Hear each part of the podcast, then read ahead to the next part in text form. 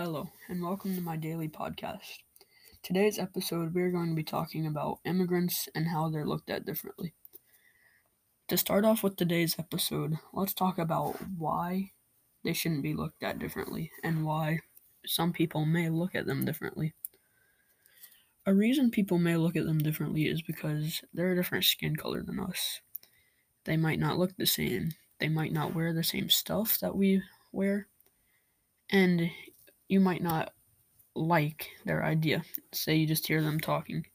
But what people need to do, people need to go up to them and realize that they are great people inside.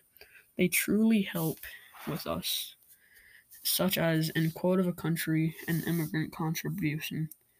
They talk about how after 9 11, especially immigrant contribution, after 9 11, so many of them helped people that were impacted by 9 11. Whether it's just having a conversation with them, helping out. Like, they see people on the streets, and they go up and talk to them, make their days a little bit better. And more people need to realize that immigrants aren't that bad.